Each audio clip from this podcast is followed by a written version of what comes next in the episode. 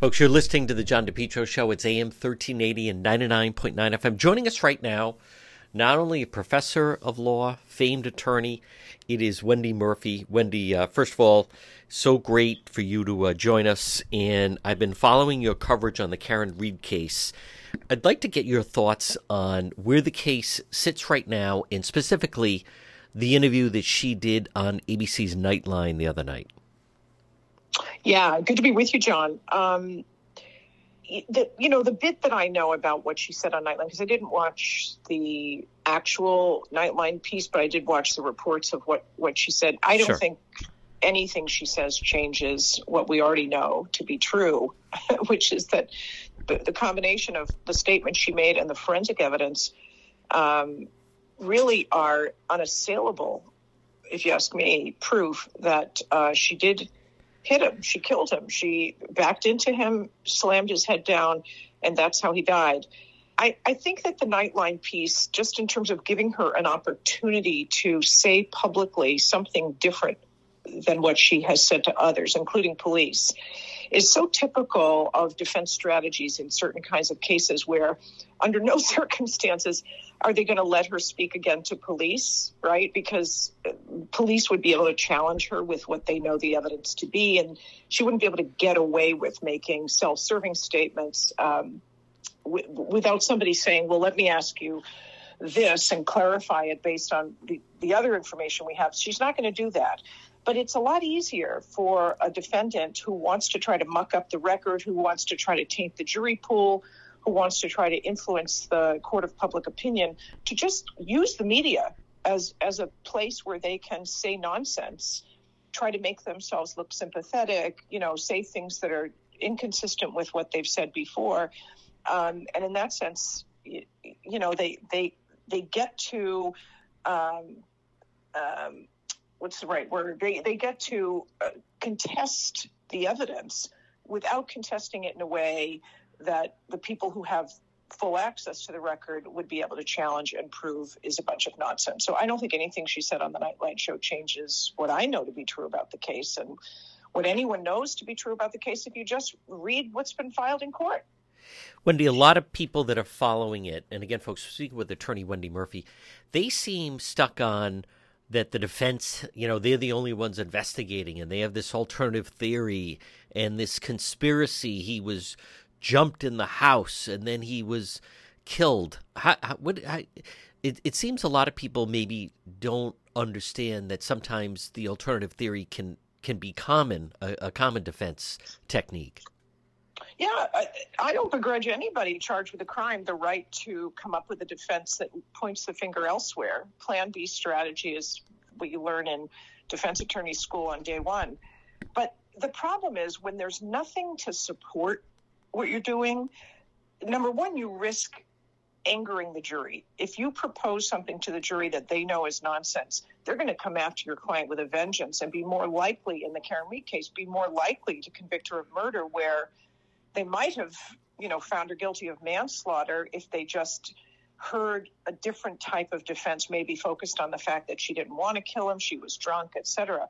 So when you throw up some kind of cockamamie idea about how all the people involved, uh, all the cops, all the firefighters, everybody uh, somehow decided to come together and not only uh, kill the guy, but then cover it up. I mean, it's, it's so irrational that I think it will offend the jury. And there's a risk here, in my view, that number one, Karen Read is receiving inadequate uh, representation by her attorneys, and that because she may end up being convicted of murder, where I don't think she deserves that. I think this is a manslaughter case. I think she's overcharged. Yeah. But you know, there's a real risk that. Um, she could sue her attorneys for malpractice for pursuing such a crazy claim. And again, if if if a defense attorney wants to pr- propose a theory where there's at least some basis in fact in in, in the sense that you know you're you're not going to offend anybody by proposing it that's fine. You can do that. But that is not this case. I mean they are literally making stuff up that is factually demonstrably incorrect and then creating this crazy conspiracy theory around it. Um, so there may be you know people being paid to promote this this theory. There may be PR involved, and I think we all know that defense attorneys sometimes can spend money promoting false information. And literally if you hire a PR ter- PR firm to or in this in this day and age social media uh, to elevate nonsense. You know it might look like you're making progress on, on social media but that's not going to translate into a real world uh, benefit in terms of what the what the jury and what the judge are going to think about the case because they they see the truth. And some of what's going on in social media and on television and all these you know bought and paid for uh, bits and pieces that people are reading about the downside is for people who latch on because they like to hate cops or they want to embrace a conspiracy theory because that's the kind of people they are. Uh, they're entitled to do that. But for me, what's at stake here is a as a woman, a human being's life. She Yep. could face life behind bars. Hmm. So you know, it's like a mix of entertainment over here, but real world justice over here. And these two things do not go well in this case. And I think Karen Read is going to be the loser in the end. She's going to get hooked for murder because of this defense strategy. In the Nightline piece, and again, folks, speak with attorney uh, Wendy Murphy. Karen Read uh, basically didn't push back that the prosecutors are saying that she had nine drinks that night. Yeah, um, I read in one of the pleadings that it was at least seven. Okay. And I think, I mean, whether it's seven or nine, uh, kind of doesn't matter. No. I don't think she doubts, and nobody doubts that she was drunk. She even made statements to that effect to people when, the following morning. You know, she said, I was so drunk, I don't even remember what happened.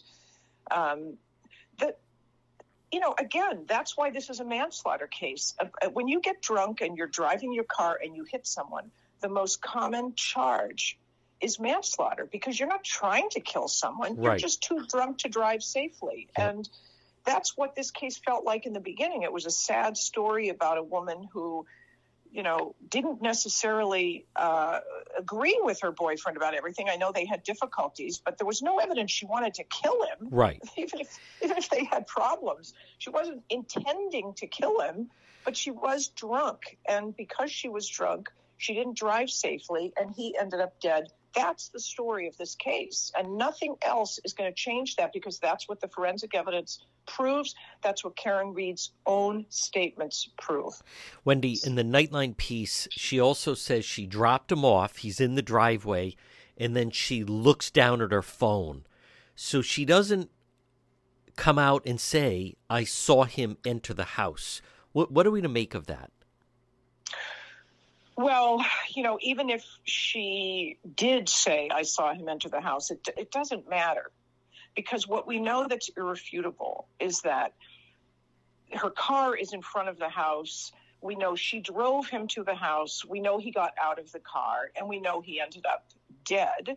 We know that she made statements saying that she did a three point turn. So she pulls up parallel in front of the house. He gets out roughly at the bottom of the driveway, but there's also a sidewalk then that goes from the driveway on the right over to the left where his body was later found. Um, and she says she did a three point turn in the middle of the road uh, and and backs up where his where he would have been. I mean, she, when you say I did a three point turn, you're admitting you had to back your car up toward the toward the house, toward the sidewalk, toward the bottom of the driveway where you dropped him off. Um, so it, doesn't matter what else she says because the things that she did say in the immediate aftermath of the incident are the are the statements the jury's going to embrace as true. A jury a jury's not stupid. They're going to know that defense attorney theories come up with things months months later, and that stuff is less credible than what's said in the immediate aftermath. And what she said about doing a three point turn is consistent with the forensic evidence that when she backed her car up on the second leg of the three or on the first leg of the three point turn, she hit him. He was probably sitting on his butt when she hit him because that's why she didn't see him in her rear view mirror. Yep. She may have heard a warning sign in her car. The forensics that investigated her car uh, said that that functionality was working. So she might have thought she was backing up into a sidewalk, um, not necessarily a person, but he was clearly sitting on his butt when she hit him because he was hit in the forehead, right above his eye, which is where the car would have con- contact with a human if the human was sitting down when the car backed into them. We also know that he was holding a, a cocktail glass in his right hand, and that cocktail glass, uh, shards of it, landed inside the area of her tail light, which broke when she crashed into him. So she crashes into him first into his right hand, which breaks the cocktail glass, which is why some of that glass landed in her tail light. And then she slams her corner tail light into his head, slamming him back down onto the pavement, either the driveway or the sidewalk, doesn't matter. The point is it's pavement.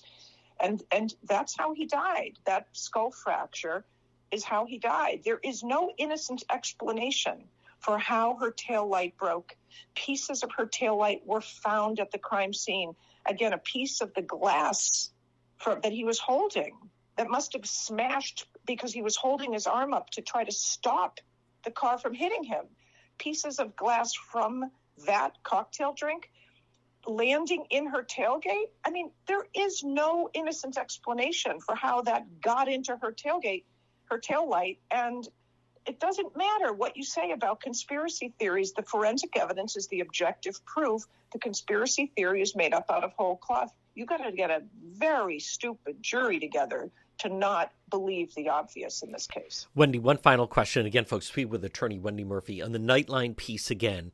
Uh, one of the things they brought out was apparently right around New Year's or New Year's Eve, the couple, uh, John O'Keefe, Karen Read, and also the two children, I, they were away somewhere, and then she claims he was drinking very heavily. So they had an argument, and then he storms off for the night after midnight, and then he he's out till like 3 a.m and it was a big, apparently, according to the Nightline piece, it was a big, you know, uh, um, incident of of um, back and forth between the two of them, simply because he had kind of like stranded her with the two children. Is any significance to that? That maybe there's some kind of a pattern where they, after heavy drinking, he like storms off, and then she has to go back and take care of the children. Well, maybe. I mean, I don't like to form opinions about somebody's potential behavior based okay. on what they've done in the past, it's not unreasonable to consider that they had trouble in their relationship. Sure. Because th- that could go to uh, her state of mind, whether she was drunk or not. If she was in a bad mood, maybe that contributed to her being careless. Hmm. Now, one, one could even argue that that's why she did it on purpose. And there are people who believe that. There are people who think she intentionally backed into him, she wanted to kill him, etc. The reason I don't, and that's because they had a terrible relationship. She didn't like being burdened with the kid. Whatever the story is about the problems, they were going to break up. The fact is, it's clear he was hit while sitting on his butt, which is why his head is injured and not his waist. Yes. If he was standing up, he wouldn't have been injured in the front of the forehead the way that he was. But we know he was hit while sitting down. That's just logical. And that tells me that she wasn't planning to hit him because she she if he was standing, she would have seen him. And then you can make the argument she saw him and wanted to kill him. But because he was sitting, it allows me to infer, this is my opinion, that she didn't want to kill him. She just didn't see him because he was sitting down. Now, I know there's also some controversy about uh, you know whether whether she tried to lie about it because she made statements the following morning saying I don't even remember being at the house and she had to be corrected. Oh yes you were there. And again she then says oh yes I did drop him off. So she had this let's just say uh, fortuitous lapse of memory about whether she was even at the house. But you can imagine that she now realizes when she wakes up she realizes I I must have hit him because yeah. she remembered hitting something. Right. She told her father, I hit something. She told the paramedic who got there from the fire department, I hit him, I hit him, I hit him. When mm. the paramedic asked her how he ended up with the damage to his head, she told other people, Did I hit him? Did I hit him? I think I hit him. If you intentionally killed someone, you wouldn't make those statements. Right. But if you knew that you were drunk and you weren't being careful and maybe you were even angry at him, that is exactly the kind of thing you would say. Now, people make up all kinds of stories because his body didn't land where it fell. In other words, she knocks him over, he slams his head on the asphalt, but the body landed a distance away on on the lawn. And people get all up in arms about, well, you can't slam your head on, on a lawn and die, so there must be another story. Well, it's it, there's a blizzard. After she knocks him down, a very bad snowstorm happens. And clearly, bot, the body's going to get covered by snow. So when a plow driver goes past the house, um, they're not going to see a body. The body's going to be covered by snow. And you just scoop that body up, drag it along, and it lands because of the way we know how plows are. They're not they're not 90 degree angles. They're they're pitched, and that's that bot that body is going to get pushed right up onto the grass, which is where it landed.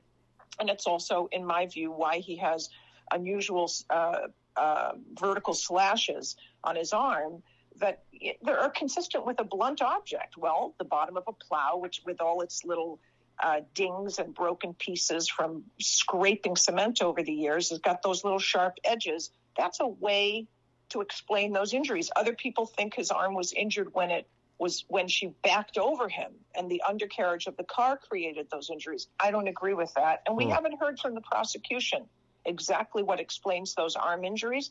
But my God, there's there's either the plow or the undercarriage that makes logical sense. You, you don't go from those injuries are weird, so let's place him in the house and claim that he was killed by his friends and a dog a dog bit his arm. It's yeah. so silly. Folks, again, she is a professor, but also um, well known attorney, Wendy Murphy. Wendy, great to talk to you. Uh, continue to follow the case, and we will talk to you again. Anytime, John. Take care.